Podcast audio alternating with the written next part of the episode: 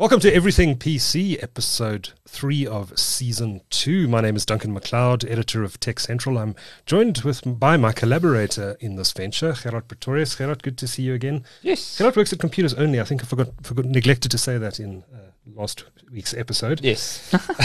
But did. that's fine. Apologies. it's all good. No worries. Um, welcome to the show. Uh, we are, uh, as is becoming customary, going to look at some old tech before we talk about all the new stuff.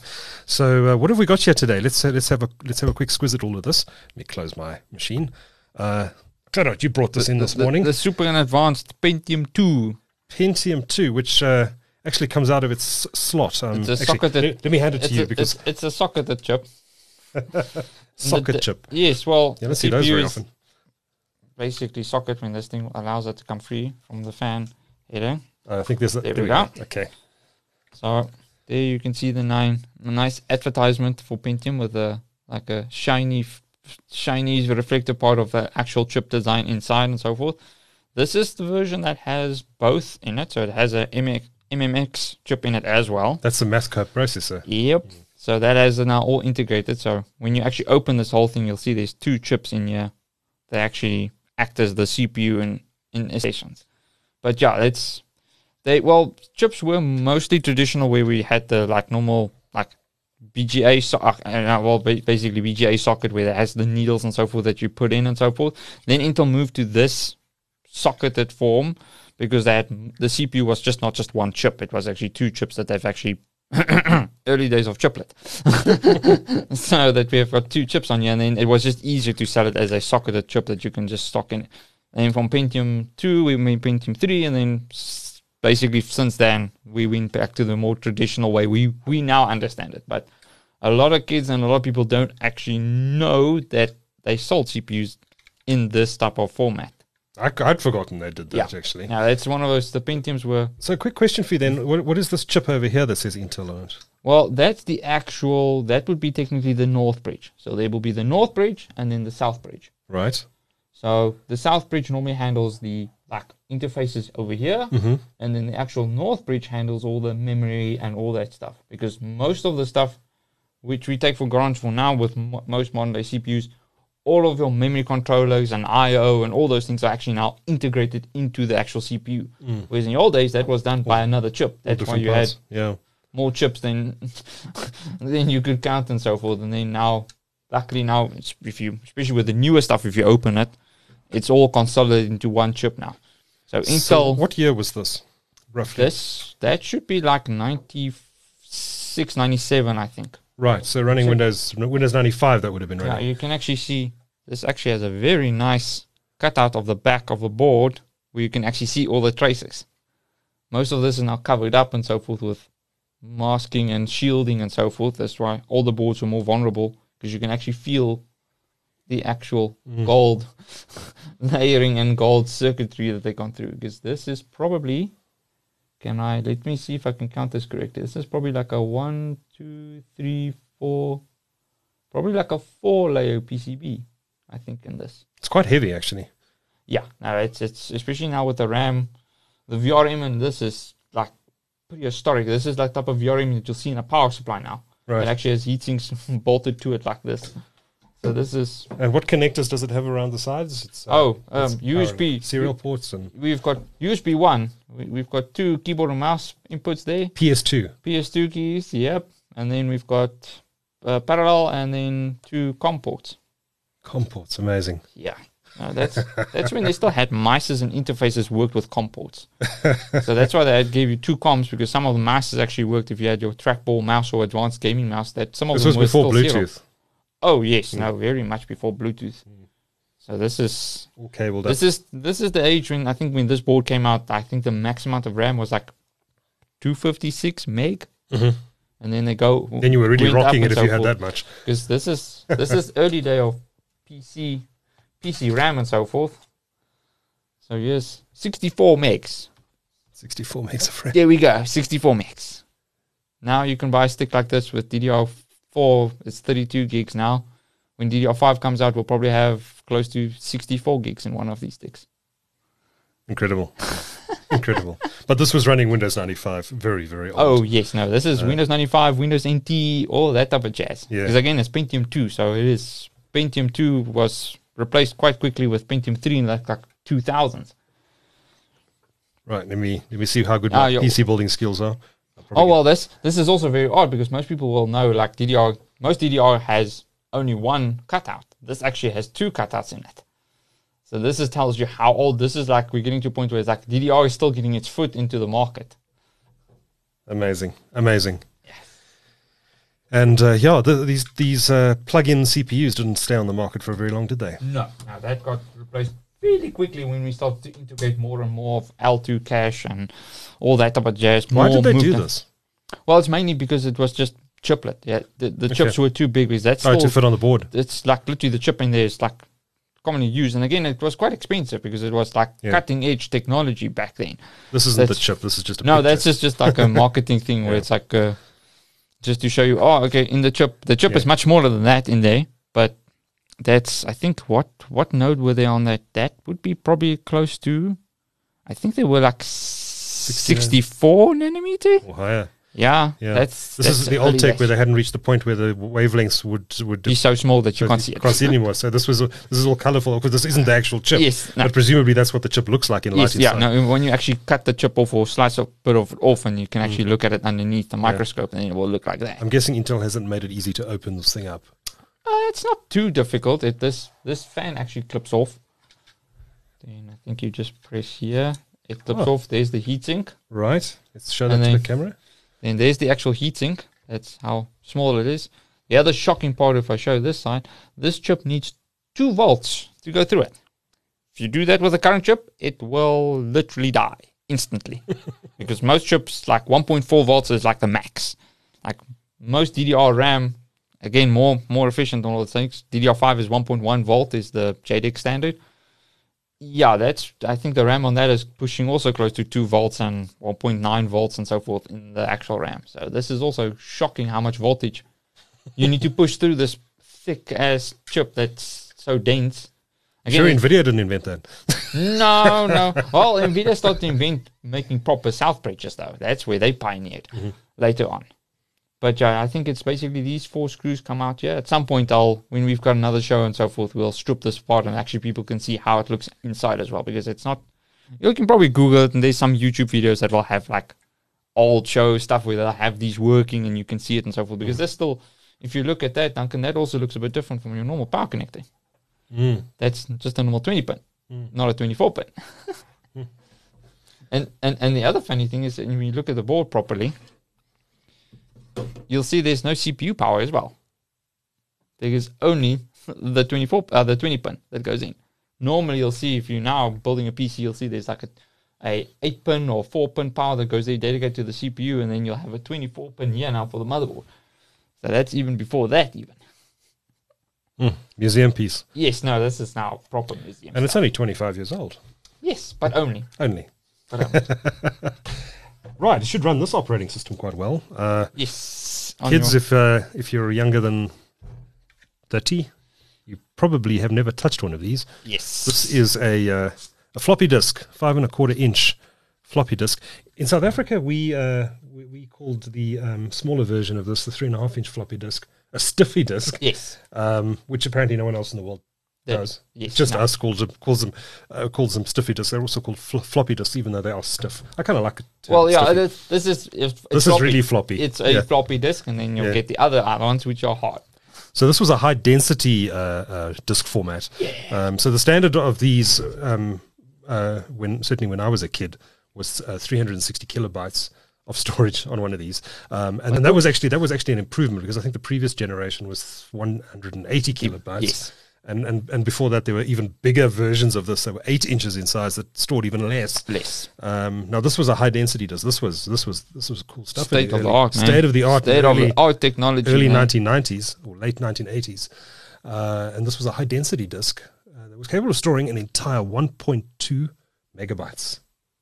Amazing. Amazing. And uh, how many disks are over there? I think it's about nine. Nine. This is to install Windows uh, 3.1. Uh, I think the last two one or two discs are printer drivers. And then you were hoping that none of them were faulty. Yes, indeed. Because if one was faulty, you were screwed. Well, I installed these discs uh, many times actually, and they, they never failed on me. So good Yeah. good quality product that Microsoft produced here.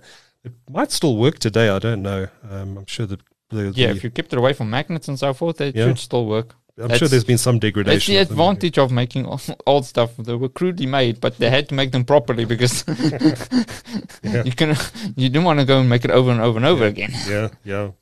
So if you're of a certain age, you'll remember putting these in your computer, turning the little switch, Switch. Listening to the drive fire up. exactly. and you go and make a cup of coffee while it copies everything from here onto the t- puny little hard drive Hard that you had yes. in your computer. Um, and installing Windows was uh, was a very slow and painful process back then. Um, but you, you've you've got Windows 95 on on so-called Disks, which- Stiffies, which, yes. we'll, no, well, which we'll show you in our next episode. Um, but uh, yeah, good old days. This was uh, 1992, if I remember correctly. This OS came out. yes, no, that should be the This- simple days. This was the predecessor to Windows 95. There we go. The date is on it. 1992. 1992. Copyright Microsoft Corporation. US patent number. Blah blah blah. Yeah. Ancient history. Oh, Ancient ancient history. Right. Let me open my ultra modern laptop and uh, let's dive into stuff that's uh, a little more recent. yes. And I'm a bit reluctant to talk new, tech news on the show because um, we we do publish about three three and a half weeks after we actually record these. Um, but there was some interesting news this morning, which I actually wanted to just touch chat to you Yes. about since we've been talking about Nvidia a lot in this podcast Yes. and in, our- in our in our previous uh, show, uh, season one. Uh, and that's that EVGA, uh, which is a big US manufacturer of graphics cards, has announced Yes. that they are No Not- more. no- No, no more graphics for you. no longer going to make graphics cards. Yet this was 80% of their business. Business. Yeah. No, that And- this this is shocking. And they're, they're pointing a, a big finger at Nvidia. Yeah, no, that's unfortunately Nvidia has a trend. That's the problem. Nvidia Nvidia's putting them in a position where nobody likes them, Mm. and that's a bad strategy in the long term. I think they might wither it if they do it like the Apple way, where they can beat themselves in a position where we are you they cannot die basically. Mm. But that's a So- very risky move to Yeah. uh, it's actually quite shocking that someone would go this public because the problem is Nvidia never forgets. I know even Linus said that once. Of, I think you, if you look at Linus's videos and so forth, Nvidia will. This is Linus Torvalds. no, no, no. This is Linus from Linus Tech, uh, Oh, Linus Tech Tips. Okay. Tech Tips and so forth. Right. Like, Oopsie. nah, all good. Just gonna Um, put this clunker No. Nvidia is very. They can become a. Re- that's the problem with Nvidia. They can be so good but so bad at the same time, with certain things. Yes. So we'll check and see how this affects the other partners as well, because that's what I'm really interested to see how like Gigabyte, MSI, and Asus would respond to this and so forth. I presume they're kind of happy because that means one less competitor for America because EVGA's market is predominantly America, like huge market. Mm-hmm. I'm a big fan of their cards. I own two of their graphics Yeah, no, cards. they they made decent cards. Mm. They were a very proud company, and the CEO was very decent and so forth. I think, from my point of view, the feeling I got is Nvidia pushed because EVGA was what Sapphire is to AMD. So Sapphire to AMD is Sapphire makes all the FirePro cards. So all the high end like Pro cards and the server cards and all those things. Majority of that's made by Sapphire. Mm-hmm. Now EVGA did that. Now I heard rumblings that there was things happening in the back end where Nvidia actually kind of like, yes, EVGA still made because most of the Quadro cards and so forth were also made by EVGA. They were their equivalent to Sapphire, so they made all the Pro cards and all the server cards and all mm. those things. Mm. Then Nvidia, I think, I presume, either got greedy or just like saying we don't need to need to use them. We'll rather do that internally to save costs or something like that. So they they slightly but surely kick them off which I think that's probably where it started. And that's why this is not like a new thing. I think this is a EVGA where NVIDIA abused and abused and abused, and then eventually, On what margin? Not just margin, just in general, everything, like how they dealt with them. Right. They just Arrogant. didn't, arrogant, but it's also not helping them. And it's like, here's this thing, just do it this way, just do it our way. Right. It's like, but this is EVGA. This guy, these guys know what they're doing. Mm. It's like, it's not the first time they're making a graphics card or something like that. Come on, guys, they made your professional cards for you Mm-hmm. and mass produced it for you. So it's like, it's a lot of factors I think that played into it. But the fact that EVGA went and said, we're canceling it and we're not doing GPUs at, at all. And yeah, that's so petty. That's Mm-hmm. that just that really starts to show Nvidia's actual envious side coming through quite aggressively now. Why? Why? Um, I mean, if they if they are treating the channel, their manu- their OEM partners Yeah, not no. very well, which this EVGA announcement would seem to suggest. Yes. Why? Why does Nvidia even work with OEM partners? Why doesn't it just make its own graphics cards and sell them? Well, they do. That's the problem. This is why most of The the, guys like us. Well, w- we kind of predicted this from 2012. Yeah. Even we internally at our store, we looked at it and saying, the fact that they're making their own cards, this is starting to be scary. And then they kind of reassured us, saying, no, they're only going to do this. And then when the 20 series came out, then it's like, no, no, no, we're going to make the same cards as you guys. Mm. And it's like, that's kind of unfair because how is all these other board partners supposed to compete with the actual manufacturer of the chip? They don't have the same. uh, Like it's, it's a massive advantage Yeah. because Nvidia can start with the R and D much earlier. They make the reference spec board. So the advantage the board partners had is for a long time, Nvidia's reference spec was trash, like and it was garbage tier quality. That's why it was not difficult to be better than Nvidia's because Nvidia's reference design was trash. So that's why you saw a lot of like not a lot of Chinese companies try and step in, and even if they do, it was poor quality and crap. Because shockingly, that's where it's weird disconnect between the two. Because you had AMD on the one side where their reference design is better than some of the board partners' normal design and cheaper cards. So AMD would have a reference design, and that's like this is what we would recommend you do. You can go cheaper than that because it was already massively overbuilt from AMD side. Now Nvidia started doing that with the 20 series, where Nvidia's reference designs were actually decent enough. That's why you saw a massive pickup of other Chinese companies coming into the market now. Because Nvidia's reference design, you can literally just copy and paste. You mm. don't need to do anything. They do everything for you. The board designs, what components you need to use. So the, the R&D cost almost to those companies are zero mm. because all you do is just copy and paste from what Nvidia gives you. Mm-hmm. So then it's easy to do that. Then you can make all of these cheap cards that are fairly decent because it's NVIDIA reference design, slap a big ass cooler on it and package it and ship it. Mm-hmm. So now, then that, I think that further eroded EVGA and again, that will erode Gigabyte, Gigabyte, Asus and MSI. Again, they have their own advantages and so forth. But because EVGA is more proud of like Kingpin Edition and all these high tier products that they sell, that starts to like eat at you because it's like, okay, well, you've now made the decent reference design. How far can we push it? And then if we do push it, then the product becomes stupidly expensive. Mm-hmm. And then Nvidia goes, yes, but you have to sell at this price. It's like, oh no, you can make a high tier product, but then it's like, how do you compete with that when you don't, when you can't sell enough of those products? So then you start pushing out these enthusiast guys out of the market because mm-hmm. where do they go? And most of the market will buy in one area. So I think they just felt that pressure coming in, predicting where Nvidia will eventually go. And Nvidia, I think they'll probably do the same thing that Apple's done. I think there's a lot of things that Nvidia's just copying what Apple's done hmm. successfully. Is own the channel. Once you own the channel, start making your own thing, and then they'll probably buy companies and just start like making their own cards and so forth, and try and focus that to the elite and so forth. Because again, So you think they might go and buy an MSI or a Gigabyte? I, I don't think they'll need to buy them. They hmm. can literally just internally. Giga, uh, Nvidia's smart.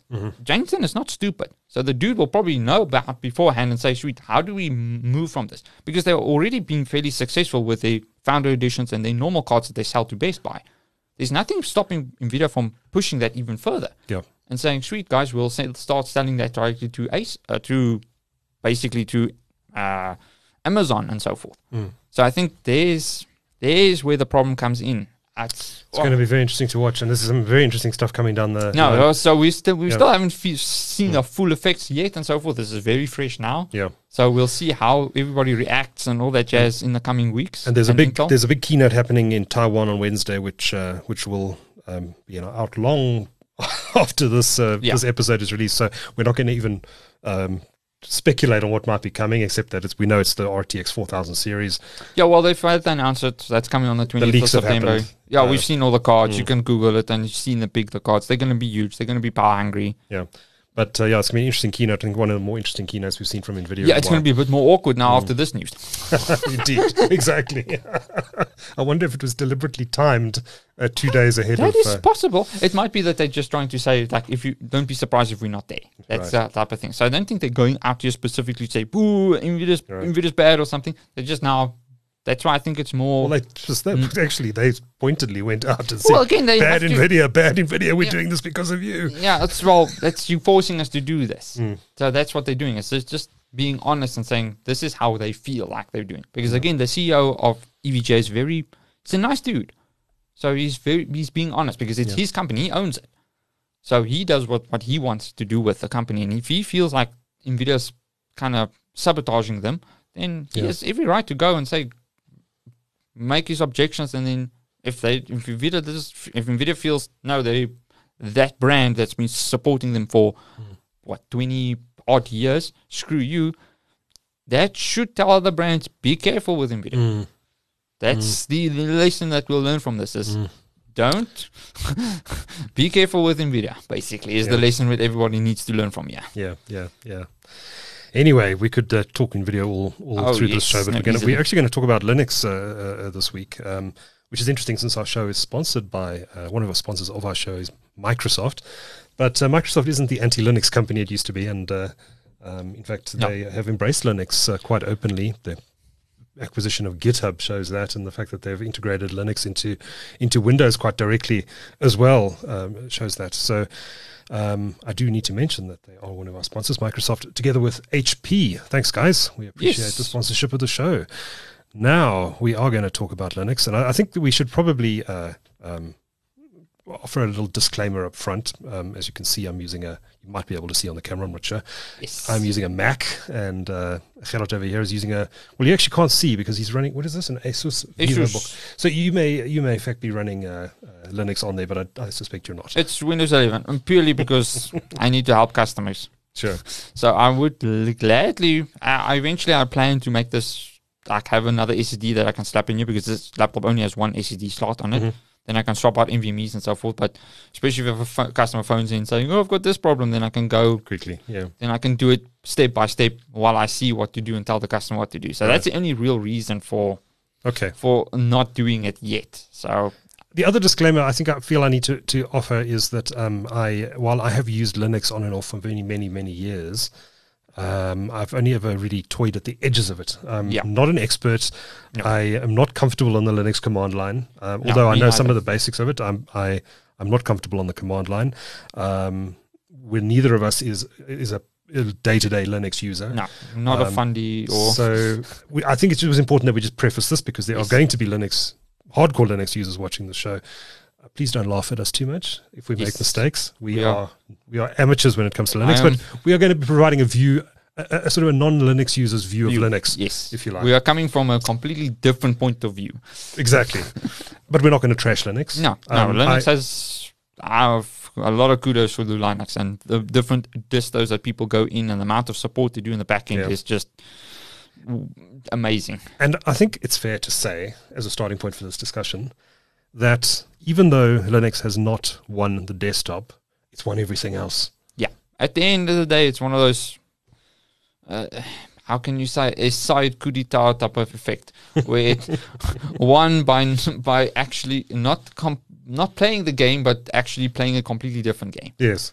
So And- data center, the the cloud runs Linux. The the your phone ru- uh, runs Linux if it's running Android. Uh, uh, you know, um, there are your your connected toaster runs Linux. Everything Toasters, everything runs Linux. Whether it's your router, routers, all those things, Yeah. any embedded device, most of them all run some kind of Linux and so forth. Yeah. For good reasons, because there's a good support with it, good amount of. That's the advantage with open source developers that are hardcore. Mm. Especially then you get people like Linus, the other Linus, that can go in that are geniuses. Like and they are superb programmers and Yeah. they will optimize the crap out of it. Even now, I tell people most PCs, if you're doing dev work and so forth, Linux is the way to go. Mm. On dev work, Linux just beats any operating system. I think Mac comes probably close. I probably probably would say Microsoft's in the third position. Yeah. The fact that they've now incorporated a lot of Linux subsystems into Windows 11 does give them a way out of that where the people can have that dev work. But like even most of my Threadripper machines and so forth built in, you'll always see Linux has always done better with multi-core allocation and scheduling versus Windows. And Microsoft's admitted this. I mean, it's, it knows that developers want to use Linux. Yeah, but it's And that's why there's the Windows subsystem for Linux. Yes, exactly. I think it's it's succumb to that saying, okay, no, well, do a way you can say succumb, but it's also just being like, oh yeah, this is actually quite obvious. Just do what's the right thing, hmm. not try and fight it. If you try and fight it too much and so forth, then you can get to a position where Windows was in the old days, where they try and fight, and it's like, what's the point? You fighting a it's like a river that's coming towards you and you're trying to fight the river. you, you're gonna get flushed away because it's you can't beat the river back Yeah. the river is so strong and so forth, and the momentum with mm. it carried it just completely bulldozed Yeah. everyone. Yeah. So Steve Ballmer stood in the in that dry river watching the flood coming towards him, and he, he put up a bit, big middle finger and, and said, a valiant "Go away." attempt, and then and then yeah, no, he kind of again Windows is still kudos to kudos to Windows for where it is because it is still Dominant. for- dominated in like the OEM market and so forth. And it's to do it's especially in the older days. I think the benefit for Windows was mainly Microsoft and again credit to like Bill Gates and all those things, where they actually went to, to printer manufacturers. They actually sent people and software developers hmm. to the hardware hard vendors to get the stuff done. So in the older days, it was not as easy as now. Just plug a printer in and Linux hmm. would work with a printer. Hell no! In the old days, that was a massive screw up to get that done. Hmm. Whereas Windows, you could plug it in. Yes, you had your issues with software now and then, but at least you could print. Hmm.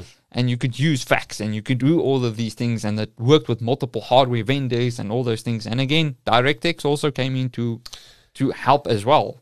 Yes. Because OpenGL was the dominant and technically in certain aspects was still better, yes, but uh, DirectX did make it way easier for developers and game developers to make games and so forth. So why did Linux never really take off on the desktop? Was it because of drivers?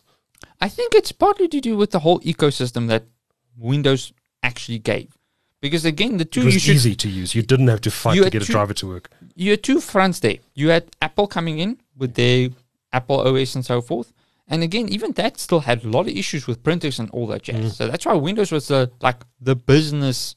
That's why I think that's where Windows actually Bill Gates stride his best move there is to get big government and big businesses all on Windows. Mm-hmm. Because as soon as all of those people use Windows and use Office, they want to buy a machine.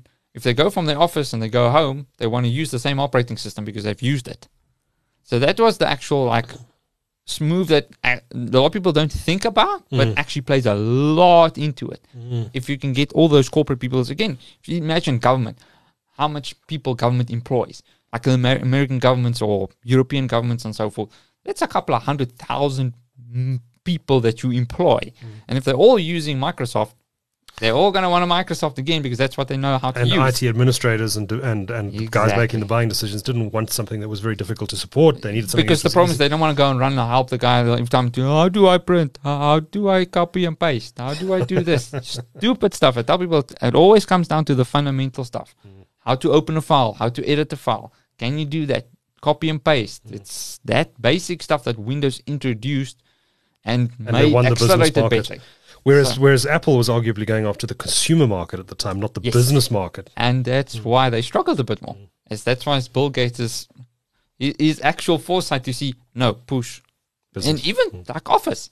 That's why Office is such a huge. Again, you can say the two Office applications that are still sought through is Outlook and Excel. Mhm. And again, kudos to Microsoft. Excel, Excel. still is still the best out of all the Excels. Excel runs the world. yes, now that was the backbone of many banks and many businesses, and They might be running SAP or Oracle, but Excel is and, still and there's still probably still people running Excel stuff in the background still today. And again, Excel is way more advanced than I've I've had spoken to people that work in the bank industry and all those things, and they all all will say Microsoft Excel is way superior than any other form of I Excel. don't know. You speak to accountants and actuaries, uh, you know, Yeah.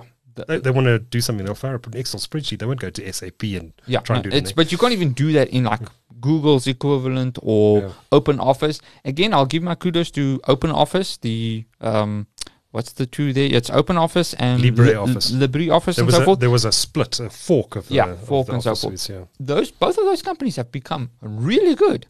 I'll I'll take my hat off because we do get clients that come in and say, "Oh no, can, can't you pirate Windows for me?" It's like no, it's like dude, no, we don't still do that. Oh yes, oh yes, and it's like no. But honestly, if you don't have the money, here's the open source version. If you're using Word and so forth, it's decent. And actually, funny enough, I would say probably probably like 95% of them will come back and say, oh, yeah, okay, sure, thanks. That actually helped quite a lot. It's mm. actually didn't have to pay for that because I didn't have the money. And it's a lot of students and then other Yeah. people that literally don't have the money. They Yeah. just like, they Yeah. can either use the free version of Office on the web, but some of them don't even have internet access. So the best alternative is that. And I must say, the UI looks very similar to Windows and to Office and so forth, but it does make that easier. So the fact that the open source community is also up their game, I'm actually quite. I'll give kudos to them to that. I, I do find though, and I'm going to criticize those Mm. those those platforms. I'm, I'm sure they're very good, and I, I don't use them extensively, so I can't Yeah. really comment. But when I do install them and fiddle around with them on Linux, I do find they look very 1998 still. Yes, there is some of the looks you can now change it with. I think it's with uh, LibreOffice, Mhm. where you can make it more off, More modern. more modern, but but it's very similar. It looks Like, dated. no, no, no. Like they've got a new version that you can install. Or it looks like you can- Office now. It looks The ribbon and everything. very similar. Like I'm actually quite amazed Microsoft hasn't sued them yet. Right. That's how similar it is. Okay. so that's why I tell people it's like, especially from last year, they implemented this where it's an optional thing that you can enable as you install it and so forth. to see if Microsoft will sue us, let's make it And, optional. but I- I- and again, please, Microsoft, don't sue them. They, they, they, there's a reason why they exist. And again, your word isn't really that important. And again, Google's pretty much dominated that. So if you need Word, just use Google, and there you go. Google So- Docs is free too. Yeah. Exactly. So I think Excel, Excel, and Outlook is the two still steadfast for Microsoft's Office suite. And, and something that's wor- bears mentioning here uh, is that um, you know as we move towards software as a service and cloud-based Yeah. apps, you can run Microsoft Office on Linux quite easily in a web browser. Yes. Um, I'm not sure if Excel on the web is as powerful as it is, as it is on the desktop. I suspect not, but you can access Word, you can access Outlook, you can access all Yeah. these apps as web apps now. Yeah. So uh, all you need is a web browser, and Linux comes with a web browser. So yes, no you can use it there. So th- that's where the key, where Microsoft is going. Is Microsoft is going fully subscription model. Mm. You can see that with Xbox, very subscription based. We'll probably we already see that with Office 365, which is subscription based as Mhm. well. And then you get all your online features, and then you get the storage for free. And then I think they're gonna d- p- do that big push with Microsoft 365 with businesses as well. Mm. I think that is. We've already seen Amazon and uh, well, they they data center not being happy with what Microsoft is doing, and other companies also not being happy because they basically circumventing all of these people that would normally go to a server company and say, or to a hosting company, say, host our server, and then we'll have so many clients, and then it's all Mm. virtual machines and so forth. Microsoft is now coming and demolishing all of that and saying, we'll provide it internally, and then you pay one service and you get Office and the Windows for free. So it's I'm actually quite impressed how Microsoft has done this. Yeah, but it's it's become so much easier for Linux users to access these, these services, not just Microsoft, Google as well. I Yeah. suspect a lot of Linux users use the Gmail or the, the Google Work, what's it called, Google Workplace or Yeah. Workspace suite of applications, which are all web based anyway. It's always Yeah. been Google's approach. Um, Well, I, I, well, Google's done that purely because they don't want to pay the Google or Microsoft tax on Office suite. why is that? Just. Well, imagine imagine you Google. How many people do you employ? Google. as employ Google itself, of- yeah, Google itself. probably 100,000 people. Or more. Exactly. Mm. So now, if you can say, no, we don't want to pay the Microsoft fee the whole time for Word and Excel and PowerPoint and all that jazz, we'll make our own Office. Way cheaper.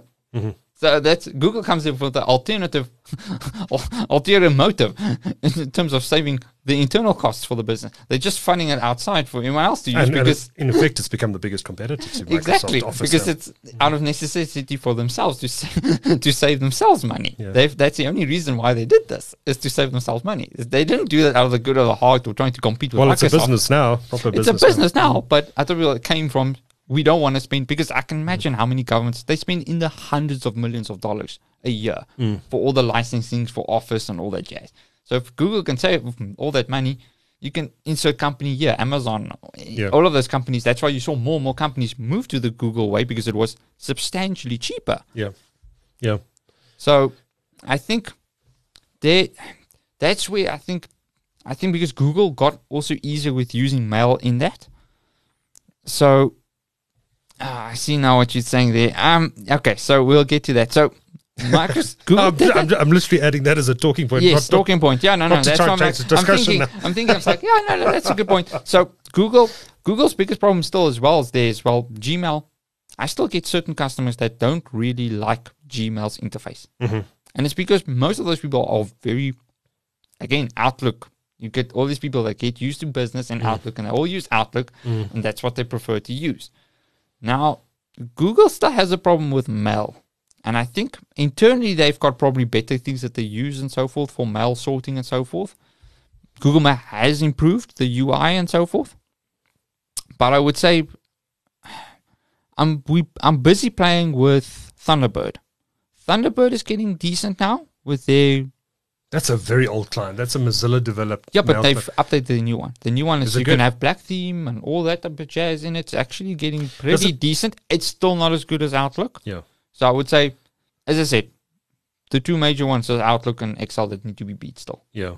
They- Yeah. They, still Mail clients on Linux, I find, have always been a bit poor. Um, there's there Yeah. was Evolution, which was used to be quite good back in the day. I don't know if it's progressed a lot. they've I know there's I think I've watched a couple of YouTube guys and I know there's been significant improvements in those areas. Uh, as I said, I've we've played and we've installed a couple of people with Thunderbird now, um, since last year and this year, and I could really see we've got a lot of people saying coming back. It's like actually staying on Thunderbird, and like no, I, I like this. This is pretty For an. IMAP client, it's, it was always quite good, POP3 or Yes. IMAP. But um, th- th- has there ever really, I don't think there's ever really been a good uh, um, mail client on Linux that's connected to uh, Exchange server, um, which is which is the dom- dominant, dominant mail ones. server I think business. there is a couple that came up and so forth. I think the main problem with them is just the UI. Mm. So you can get versions that work and so forth. The problem was, was also the UI. Just it they clunky. it's a bit more clunky and the advantages with Microsoft is they learned that very earlier. So again, it's advantage for a Microsoft there because they spent a lot of money in there. Again, the open source guys don't really have that money. I hope they get more money and get funding, especially like Thunderbird and so forth, so that we can start seeing a good competitor. I wish like Amazon and Mac uh, and Google would actually step up the game there. They are both, especially Google, they are a software company. They, they should really They're a web innovate. company though. They never develop apps, native apps for operating systems. Oh, well, that's like they've done Well, Word, they've done Excel. They they can do that. If I think Google has enough money and people that's smart enough, if they can get a group of like twenty five guys and say, "Sweet, for Yeah. two years, reshits the crap out of this." They've got good designers there at Google. It's not as if they don't have good designers because that's what you need to look is how Why, do why people would they use do it. it? though? I mean, they're a web company. They, their interest is getting you onto onto Yeah, a web but the platform. problem is to use your product better. Mm. It's to use Gmail because that's a I get a lot of customer complaints where they don't like Gmail. They hate Gmail and they'll pay Microsoft money to use Outlook to not use Gmail. They'll use the mail address, Yep. but the backbone, but they won't use the client. So if Google can go and say later on, okay, pay us ten dollars a year, they'll get people that take that. Then if it's equivalent to Outlook, because Outlook, the only way you get Outlook is you either pay for it separately, mm-hmm. which is I think two thousand or something rands if you want to buy it outright, but then you only get support for ten years or something, something like that, or you buy Office three sixty five and then you get everything. So I would say like Google, like make a competitor again. You, you could say, oh, they want to spend the money on something again. That's that's their prerogative. But if I was there in a position saying that's what I would experiment in and say, look at this and see, do something interesting at least. You Google, So- you so- could do it. talking about big companies with lots of money, um, something that's that's fa- fascinated me is is why companies like HP, our sponsor, Mm. Dell, um, you know, any any major Any OEM, OEM, yeah. Lenovo, any OEM, why have they not spent R and D money developing an open source or a version of Linux, so Dell Linux, for example, or HP Linux? Uh, and, and shipping that product, they, they haven't they haven't put that money that effort in. Some of the OEMs have shipped with Linux, so Dell. Uh, when you Yeah, buy Dell. when you buy a, a PC, you can ship it with Ubuntu, um, but they haven't they haven't really put the energy into that. Is that because consumers don't want it, or I think it's from Dell. The OEM partners, the problem with them is they're good with the hardware, terrible with the software. Hmm. And it's you can only look at printers. these are not And software companies? Yeah, Yeah, that's their main problem. So if Microsoft can come here and say, "Here's a solution, and we'll do the work for you. You don't have to spend money on it or R and D. We'll go to Intel. We'll go to AMD. We'll do the optimization. We'll go speak to the motherboard vendors that make the motherboards, get the chipsets right. We'll go talk to the USB Foundation and get the USB drivers done and all installation. That's one area where we need to take our hats off to Microsoft It's because they spend a stupendous amount of money to get drivers to work. Mhm. And that's unfortunately where people you can blame Microsoft as much as you can, but at some point we need to criticize the companies that make the hardware as well. Because Microsoft makes the OS, not the hardware. So a lot of printers Well, amount except for the Surface line, of course. well, they make their own, but it's more ni- unique, Niche, niche, sure. type of items. Sure, sure. Because the problem is like printers and even mices and so forth. It would be unfair for because a lot of people blame Microsoft when the printer doesn't work, Mhm. which is like, well, Microsoft didn't make the printing, someone else did, Mhm. and it's their job to make sure it actually works. Mm. Now, I've had this with especially all printer drivers. It's better to use literally Microsoft has spent stupid amount of money to make printer drivers actually work, Mhm. which they had to pay out of their own pocket. They don't make, they do not sell printers, so that's a complete net loss for them. They just purely did it because they had so many people phone them for problems that's not their problem to solve actually, and then they solve other people's problem out of their own pocket, which is weird for a company to do. Most companies but it is, don't in, do that it is in their interest to do it, to have their operating system work across. work. But the problem is that like most other companies would say, like Apple, if the dongle doesn't plug in working, it's the dongle's company's problem. It's not mm. Apple's problem. Mm-hmm. You see how Apple handles that and how Microsoft handles it. Microsoft goes, oh, okay, sweet. Let's how, let's see how we can work it. Apple just goes and says, no, it's the customer's problem. It's their problem. Mm. It's not our problem. Mm. You see how different company mentalities work there, and that's I think that also helped with.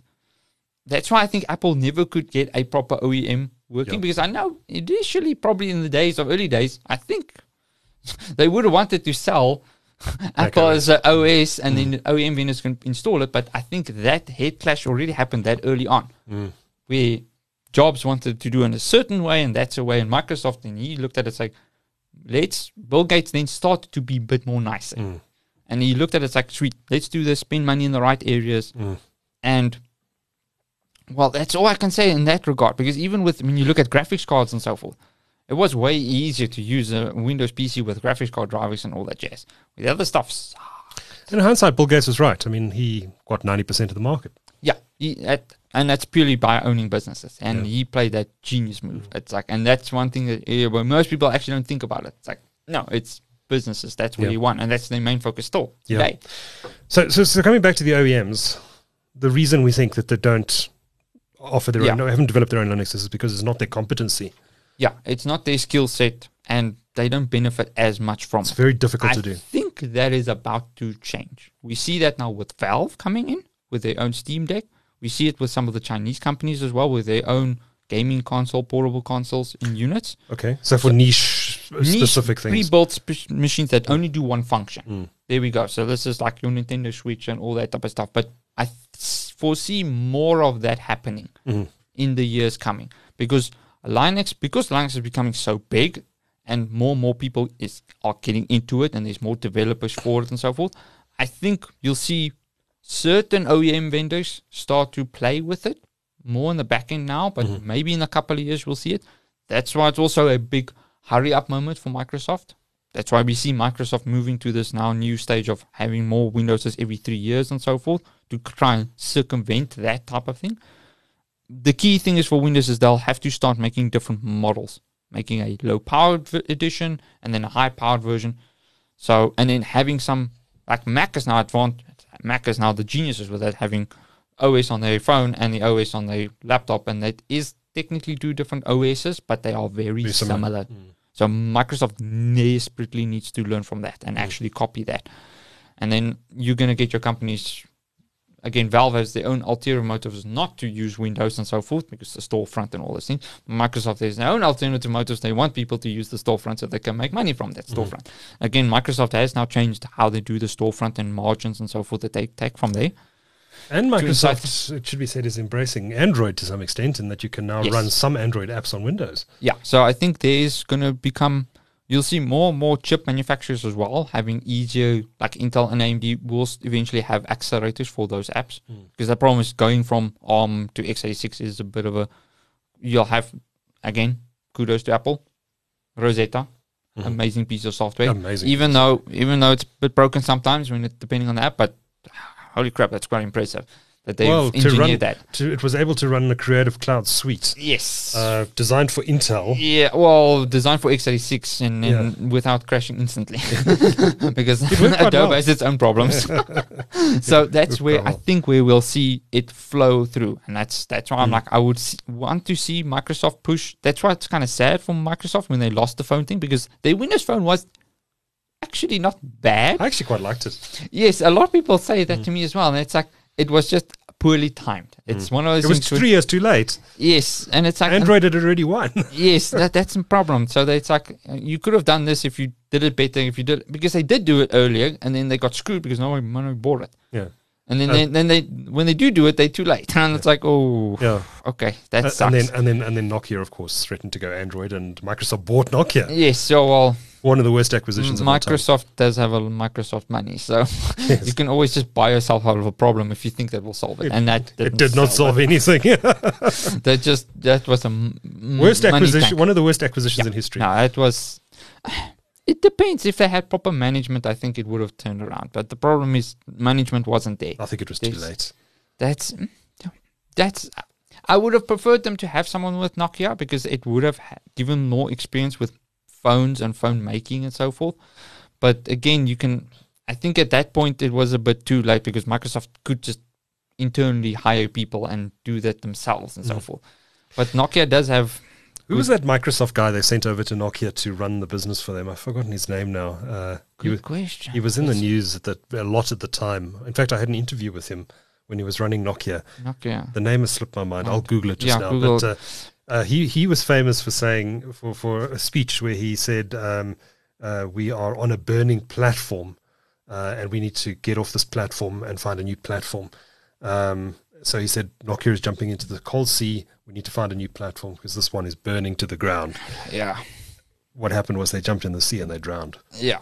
That's That well it. Game over. I'm going to find this guy's name it's now. it's one of those like typical risky old school Bill Gates one a shot million, see if it works, see if it don't and it it, it, it sank. So, Stephen Elop. Elop. Yeah. Okay, well again a valiant attempt. Yeah.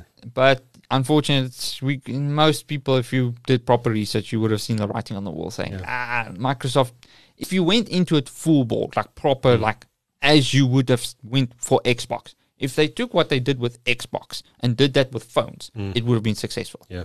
But they half-assed it a bit What happened at the time, I think, was Ballmer was was this was the rise of mobile. The iPhone Yes. had come out, Android was taking off, and Microsoft was getting left behind in mobile. Yeah. And it was panic stations. They had to do something. yes Um, so, well, what's out there? Nokia. They're running our operating system. We need to buy them. yes no and it was a it was the out of- absolutely the wrong thing. out of desperation, you can say one sense. And the other sense, I think internally they had probably a lot of arguments saying, why buy mobile when we focused on PC? Hmm. It's like it's one of those problems where it's like you're I breaking yourself into they, many. they thought that mobile was going to kill PC at that stage. It was so I, it was so predominant. Everyone yeah, was talking I about it. I think the media overhyped it. So I think there's people internally in Microsoft that's smart enough that said this is not a threat. It's in terms of what what they failed to see was this marketplace. Mm-hmm. I think that was the problem with app with Microsoft is they saw the hardware. Mm. They didn't look at what Apple looked at and said App Store. App Store. That's the money maker. Yeah. It's not the phone. Job saw that It's right not- right away. That's the App Store. Yeah. That's like, that's how can we control where people buy stuff? Mm. Because if we can take that and exploit that, because the problem is Microsoft is coming from point of view of not the store. Mm. So that's not even on their mind because they just go OEM hardware and then Software, the customer system. They were the thinking operating the, system. The customer buys the thing and then they install the software and we need to allow all vendors to install on our machine Mm. no matter what. Whereas Apple went, no, no, no, we're going to force them to go through our channel. Mm-hmm. And we're going to force the customer to buy from us. and that's how we can control, death grip that market. So again, Mm. Brilliant. smart Brilliant from, from that from Yeah. that side, and then you can say from from Microsoft side, they would of course make that mistake because they don't have that mentality Yeah.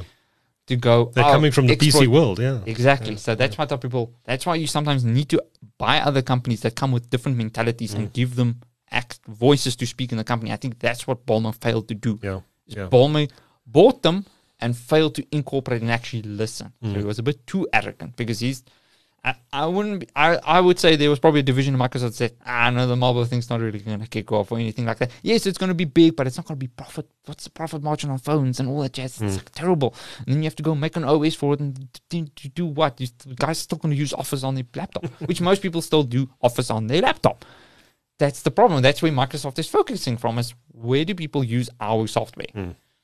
Hmm. And that's I think that's what also helped the demise for Microsoft mm. is they could never get the bigger picture and say the store. And in- that's the caveat. In the end, I'm sure Microsoft would have loved to control mobile, but at the end of the day, it didn't actually matter. Yeah, no, no. If they, much. If they learned from the store earlier on mm. and actually pushed the store on desktop as well, imagine how much money Microsoft That'd have made five, already. that'd be a five trillion. Oh no, company. that would have killed Apple and mm. everyone. That's like mm. even Google would look at them at amazement if Microsoft did that. Yeah. Where they can own the imagine the marketplace if Microsoft did that in the nineties or the early two thousands, where you had to buy everything through Microsoft. But The only the only thing that you can argue is in the old days, the old guys would not they would not allow that. They would have beaten Microsoft to a pulp. And the there fact would have that, been there would have been an and the antitrust fact case that Apple could get away with it and not Microsoft also they were- tells you something. because they were so small at the time. Well, Apple's a big company now, but back then they weren't Well, that they, they were also pretty big then. The problem is it's like compared to Microsoft, yeah, but the problem is even if you're small, Yeah. you can argue it's like if the, the people that bought their hardware kind of just went, oh, okay, I'll just allow it. But mm. if Microsoft, there is double standards. Certain. Yeah. companies, I tell people, unfortunately, certain companies can get away with other things that other companies can't. Microsoft would never have been able to build a, co- a, a, a closed garden app store. No, That, that's that's I agree It would that. have been nailed by the U.S. Justice Department and the EU and everyone Yeah, else. and then Apple can get away with it. So it's tell mm. people certain kind, even if the two com- companies do this exactly the same thing, Yeah. one company will be praised for it, and the other company will be demised for Yeah, it. yeah. So that's why I tell people it's like, unfortunately, that, that bias is always going to happen with certain companies, and you will just have to accept it. So let's let's come back to Linux. So Microsoft hated Linux. In fact, it, it even more intensely hated the GPL, which was the uh, the license that um, Richard Stallman came up with Yes. to govern open source software, including large parts of Linux. Um, with Ballmer describing it as a cancer that attaches itself to I can't remember his exact words, but it Yeah. was not flattering. Well, um, now, just 15 years later or so, Microsoft loves Linux. Well, Well, they it's, profess to it's anyway. more it's more of acceptance. Hmm. It's it's smart for if you've got people in high positions that accept certain things to be true now. Hmm. It, you can only fight the truth so long before it becomes the actual accepted saying, "Okay, guys, this is now how it actually works." So I think in the earlier days for my, for Windows, as Windows was still in a f- fear mode of if the OEM vendors completely switched to Mac, we screwed hmm. because they would have been screwed. Hmm. If Dell, HP, Lenovo, and all these guys dropped to them, Linux, you mean?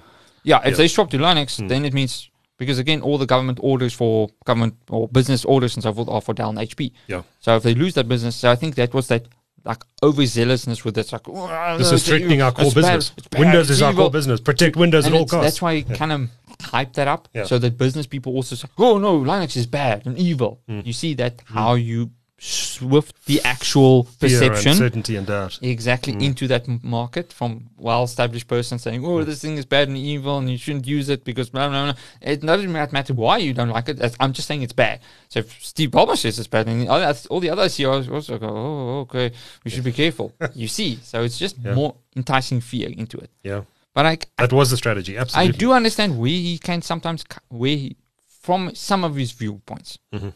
are valid. Some of them are completely bull crap, Mhm. but some of them are valid because the problem is having something open source means you can have bad actors doing stuff. That is always a possibility. Although, an open source advocate will immediately argue, that you can inspect the Yes, code and you can see exactly. if there's a. But now that's now we one, one the problem is if you as big as that. So we can look at certain issues where Linux had some big issues with exploitation with viruses, Mhm. where they got completely sidetracked with. Where like if you had a Linux machine, the thing infected your machine, you're dead. So that was his fear against it. Doesn't mean it justified, or nor do I justify what Ballmer said and so forth Windows. but that's that's like we need to look at like look at his concerns and their viewpoint.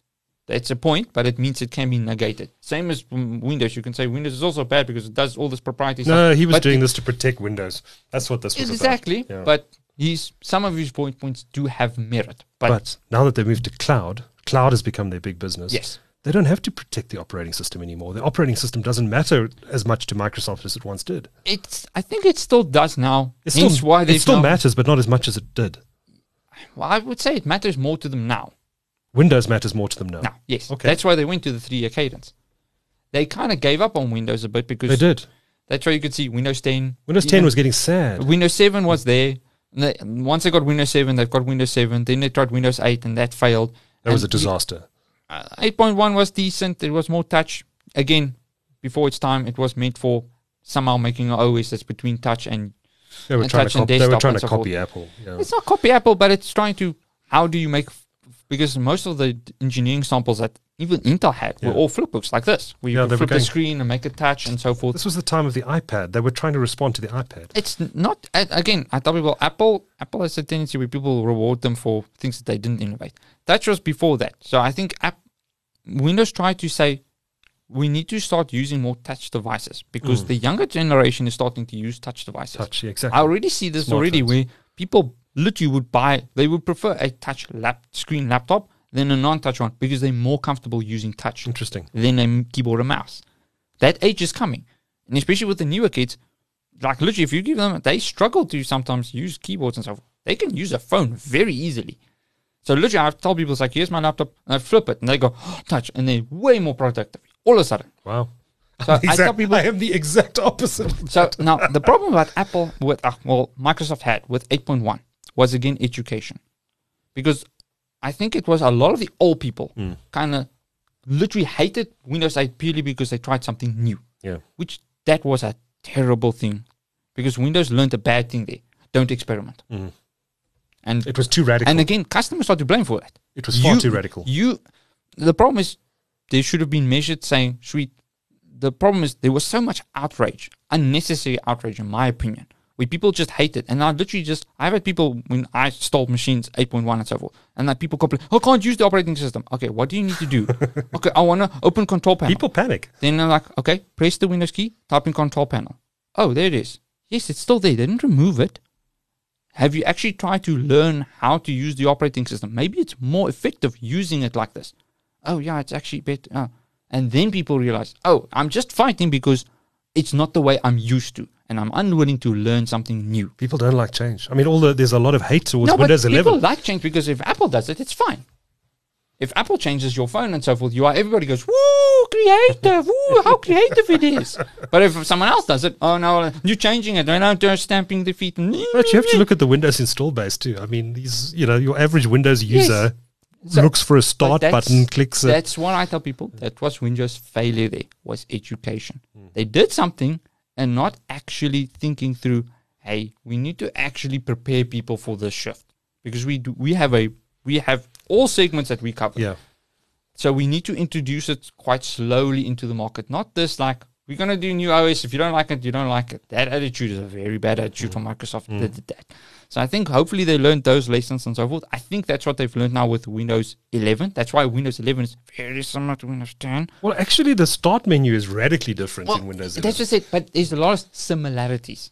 They haven't com- completely changed. it. yeah, you'll be comfortable if you're Exactly. coming from So if you come from Windows 10, you can still use Windows 11 mm. without real major problems. Yeah.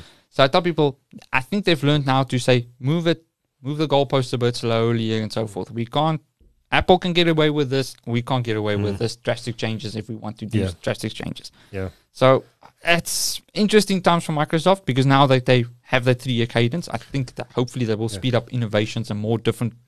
Right. Going to Linux way, making more distros. Yeah. Yeah, I'm going to steer this conversation back to Linux because we are Yes. talking too no, much well, about that's that's now that's now that's the advantage now with Linux Mm. is Linux has so many different iterations of distros that you can download and Yeah. use. You can have ones for the creative guys, you've got ones for programmers, you've got ones for gamers, for like Pop OS and so forth that you can use. That's more more Windowsy like and so forth in certain aspects and so forth. So I think that's where area where Windows can learn from from Linux is actually give different, make it so that the operating system is more adjustable mm. so that you can we can already see that with having them now having with windows 11 you can go through and you can have different desktops and all that jazz but having a different mode where you can actually just change like in, if you gaming and so forth, you want this version of Windows that's gaming orientated and focused on the workstation version. Mm. So that's I do appreciate More customization is what you're saying. Exactly. Mm. Bring it out and so forth because Linux, again, that's the amazing part of Linux. If you don't like this disto, just mm. uninstall and install new disto and there you go. Put it on your stick. You can trial it, run it from the stick, trial it a bit, see how it goes. If you like it, install it in your OS and then you use it. Yeah. So Linux So which is which, more which, freedom. which distros have you used? I've played with Mint and with Pop. Okay. Okay. So yeah. Mint, we've done a couple of customers and so forth, especially with the old laptops. Because Mint does Oh, have so a lot you, of do you get customers actually ordering uh, Yes. Linux on new laptops and, and yeah, computers? we do get. Uh, Jeremy does normally o- And what, the do, what, do installations. they, what do they normally want? Ubuntu or Some of the guys do Ubuntu, not as much anymore. Ubuntu kind of, I don't know what's happening there. People will have to inform me a bit more on the, the Linux like whole thing. There's a lot of hate against Ubuntu for some reason. is there? Mm. I've no idea why. I, I- again, there's probably valid reasons why. I presume it's the UI is not the that UI, nice and all that, that jazz. yeah. It's that type of stuff. Purple colors and stuff. so we've had people ask for Pop OS. We've installed Mint and a lot of old laptops. We're talking circa 2014 laptops and 20, 2009 laptops that people install which is Mint. what Linux is great for, actually. Because you can get these really lightweight Linux, which Linuxes which run on really old hardware. hardware. No, so we do that for a couple of customers, and we've got get a couple of dev customers that say, "No, we want this specific distro, or we want Fedora installed on it." And so forth. Jeremy says, "Sweet, that's fine. What version of Fedora do you want? Because there's mm. even iterations in that. Customer gives all the details, and he'll install it." And I must say, the brands that we there's still now and then issues with like MSI with certain Linux distros, especially the older motherboards. I would say the new ones we have had almost no issues mm-hmm. with that. But I know we've had ASRock, we've had issues with Linux at some point with their boards. So that still happens now and then. We motherboard renders with certain Linux distros, just it just doesn't work for hmm. some reason. Hmm. You try and install it, it just doesn't work. Hmm. So unless it's something that we don't know how to do or something like that, I know AMD and Intel have been amazingly good at supporting Linux. Like they support Linux better than Windows. just kind of sad, but Because good engineers run Linux all day. Uh, it's again open source. So the open source guys are like it's easy to tweak and optimize and go to GitHub, which is ironically owned by Microsoft. Then you can optimize and tweak the code in there and all that jazz. So I presume that does I can, a I can guarantee you a, a large percentage of the engineers working at AMD and Intel run Linux as their primary Oh yes, no, no, no, a good portion of them, a good portion of them. Yeah. So I think, uh, the from from what I can say is we do see customers more and more coming into it. Um, I would say that AMD so far has given us the least amount of friction with installing, especially with the new ones. So since here from Zen one, Zen two, installing Linux on any AMD laptop mm-hmm. is probably the easiest thing we've ever done. Mm-hmm. It's it just it just works. Mm-hmm. Whereas traditionally we've had issues with certain brand laptops where you try and install Linux on it and it's just those sound doesn't work or the USBs don't want to work for some reason because the, that driver that the USB needs just doesn't work mm. or the webcam doesn't work. Stupid stuff. So the chip supports it, but then the stuff that goes around it doesn't work. Or like the backlit keyboard won't work. Mm-hmm. And I was like, oh, that's frustrating. Now you can't use the hotkeys; mm-hmm. they don't work. So it's stupid stuff that you don't necessarily think about, but then you can't really use it. And then I know certain laptops had issues with touchscreens as well. I think Linux needs to improve the touchscreen implementation. This is where I've always found Linux to be a bit finicky, and, and is the reason I've never really used it as my primary OS. It's you know a driver doesn't work, or Yeah. some c- component of this of this laptop doesn't work 100. Yeah, percent I think the the fact that we're now getting more com- the hardware is getting more complex but simplified. Mm. Because like especially with AMD laptops, the reason why it's so easy is because literally the only thing now, especially with the upcoming AMD chips, especially now with 5000 series, even more of that is literally like even the USB controller is built into the chip. So if AMD makes all the drivers available into Linux, everything will work. Literally, the only thing that you'll have to then go make sure works is the hotkeys. Mm-hmm. That's it. In terms of screen and all those things, that's all run through AMD now. For Intel as well, Intel's also most of that's all on the on their South Bridge. So I presume by doing that, by Intel AMD doing that, it also makes Linux's job easier because then they don't have to go and support all of these weird niche USB devices and weird nuances or network controllers and all that jazz. So I think that Linux will actually have an easier time in the future actually supporting hmm. laptops than where it was previously, especially in old days where it was terrible Yeah, because you had like 20 different companies software packages that you had to install just Yeah. to get the thing working now literally if you with the amd machine you install it you install the amd chipset driver and you basically 99% there that's how how easy Mm. it's become now for laptops but if you really understand Linux and are very comfortable around the command line and, and know what you're doing, which I, I'm not. Yes. Um, I, and I, but I have friends who who are absolutely, and they've Mm. been running Linux for 20 years. Yeah. Um, and to look at their desktops and see what they've done is absolutely amazing. I, I look Yeah. at this and I say, "Wow, that's so cool! I can't do that in Windows. I can't do that in Mac. How did you do that?" That's Yes, so yeah, no, the- amazing. the- so the customizability, if you understand how to use the OS, which most people don't, Yeah. Is amazing. Yeah, no. So for devs, that's what we will. Like the underneath bits are amazing. Only problem with it is it can also catastrophically fail. Yes. That's why you have to be a dev to fix your own screw ups that you make or something like that. So that's the But if you're problem. comfortable in that environment, No, it's again from complexity comes simplicity. If you Yeah. know all the complexity, it becomes very simple for Mm. you. So the only thing that I can really attest to is we have actually a blind customer, and he sets up his Linux PC to be fully accessible for him. And he, um, even we were amazed how he uses his PC.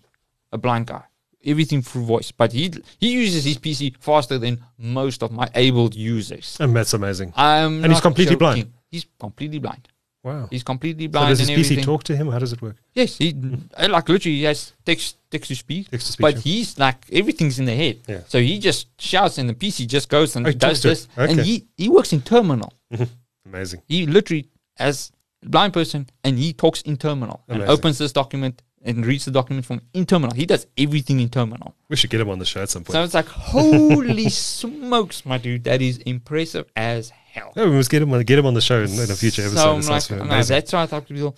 I, I'm I'm quite happy with Microsoft is also pushing accessibility quite aggressively. Mm. I'll especially with in Office, you can actually see this in a greater thing for Microsoft accessibility. This is one of the big problems I think Linux uh, Linux uh, Linux will have is the advantage with Microsoft having that big money. They can spend big money in accessibility Mm-hmm.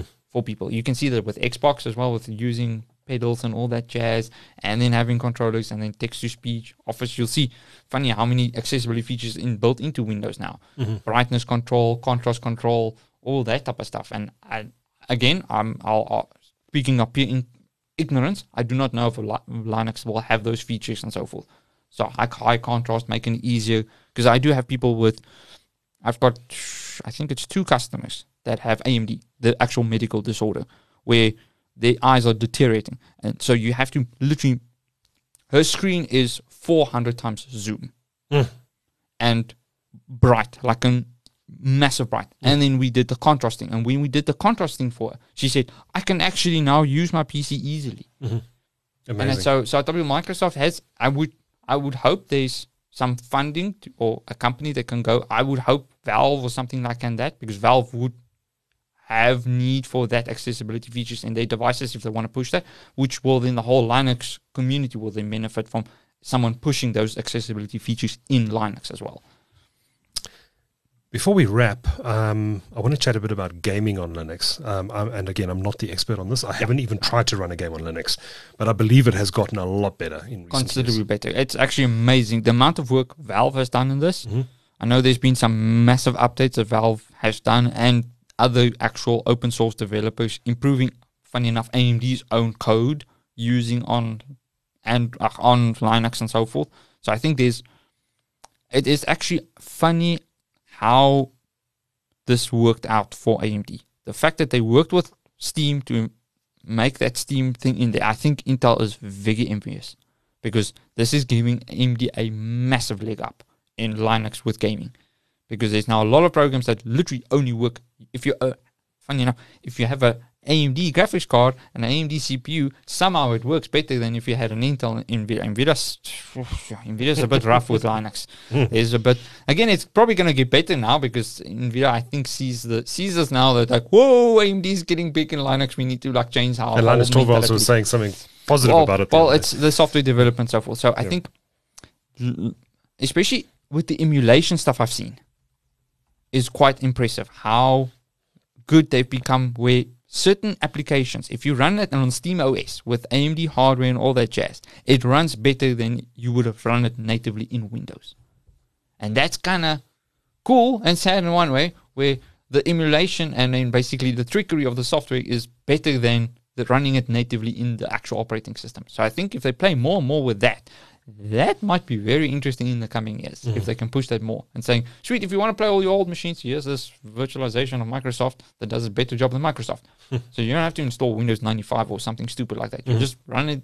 And I think there's a big push. I, I would, I hope Valve pushes the beast out of this because hmm. this is amazing if they can get this right, especially for older games. And then it's going to be easier for older games to use the potential of newer games because we've s- even seen the amazing stuff that they've done with the OS where you can have like the upscaling tech is built into the op- actual operating system. So it actually can do it in real time mm-hmm. in the operating system. You actually don't need to actually have a driver level thing. It actually happens in the OS level, which is also amazingly cool. So that's where advantage we can see with Linux, where it's like, holy crap, you can't do this in Windows. Like Windows now has to catch up with what Linux is doing there, with especially with Valve pushing that type of tech. So I hope, I really hope that that comes from there. So So Yes. lots, lots of interesting stuff happening. I um, after this discussion, I'm quite uh, tempted to go and uh, install Linux. Oh yes, no, I'm. Oh, I f- Again. when the AIM, new AMD stuff comes out, and then if as soon as they make m- easier accessible versions of the Steam OS, Mm-hmm. because Steam said they are going to make an official desktop version, kind of Okay. that will launch, but that's still coming because they're still testing their own. Again, Sure. this is probably going to take them two years, a year to two years for them to actually get to a comfortable position. Now it's still testing. We're still in the testing phase, but Mm-hmm. it's probably not the last time we see Valve making hardware. Um, mm, it's going to be very interesting to see what they, the relationship between AMD and Valve is going to be because I think there's going to be some cool stuff with VR with Valve coming, and then that will also probably be very Linux based, and then we can only hope that Valve will make a laptop because that I think that would be Game changer. that would be massive ballers move. I think Microsoft would go, ooh, this is dangerous now. we are now in the danger zone. Just don't call it a cancer. no, it's not a cancer. It's just danger zone. Like, Right. I um I do hope that uh, if you are a hardcore Linux user and you have uh, watched this entire episode or listened to this entire episode of Everything PC, that we haven't tortured your soul too much, yes. uh, because we probably have. Uh, We've probably offended some people, but I'm ignorant. I'm stupid. I acknowledge my idiocy. I run a Mac. I've got I've got excuses, It's I, like one day, one day I'll learn. but we'll keep tinkering. Yes, I no, like to play. I like No, to no, play. no. It's a lot of potential. Before we go, our sponsors are HP Yes. and Microsoft. Thank you so much, guys, for uh, sponsoring the show. Uh, we will be bringing you a special episode of uh, Everything PC in the coming weeks where we chat to senior executives from HP and Microsoft. Looking forward to that. Yes, no, that will be very interesting. Have them right here in the studio. We'll uh, ask them lots of hard questions. No, we'll go easy on them. They're our sponsors. Um, it'll be a good discussion, though. Yes, yeah, no, well, we seem to see their point of views and where they want to see those companies going. Absolutely. And uh, next week, we're going to talk about Mac OS. I suspect that's going to be a fairly short episode, but uh, Uh, We'll you know see. me. and then uh, before we wrap uh, the this season of Everything PC, we are going to do an episode where we look at our ultimate tech, the tech we are lusting after. Mm, What do we really want to have? If if price is no object, what are we going to buy? And uh, I've got some, I've got my eye on some some stuff. It's uh, running into the sort of six figure range. Of course, no. Buy some couple of 40, 90 cards and exactly, exactly. And you need a uh, one of those new. Uh, no, let me not give give it away. yes, no, no, no. We'll we'll come to it. If you've got any feedback, drop us a line info at techcentral.co.za. Uh, if you want to subscribe to Everything PC, just go to youtube.com slash techcentral. That's our main feed. You can hit the subscribe button there.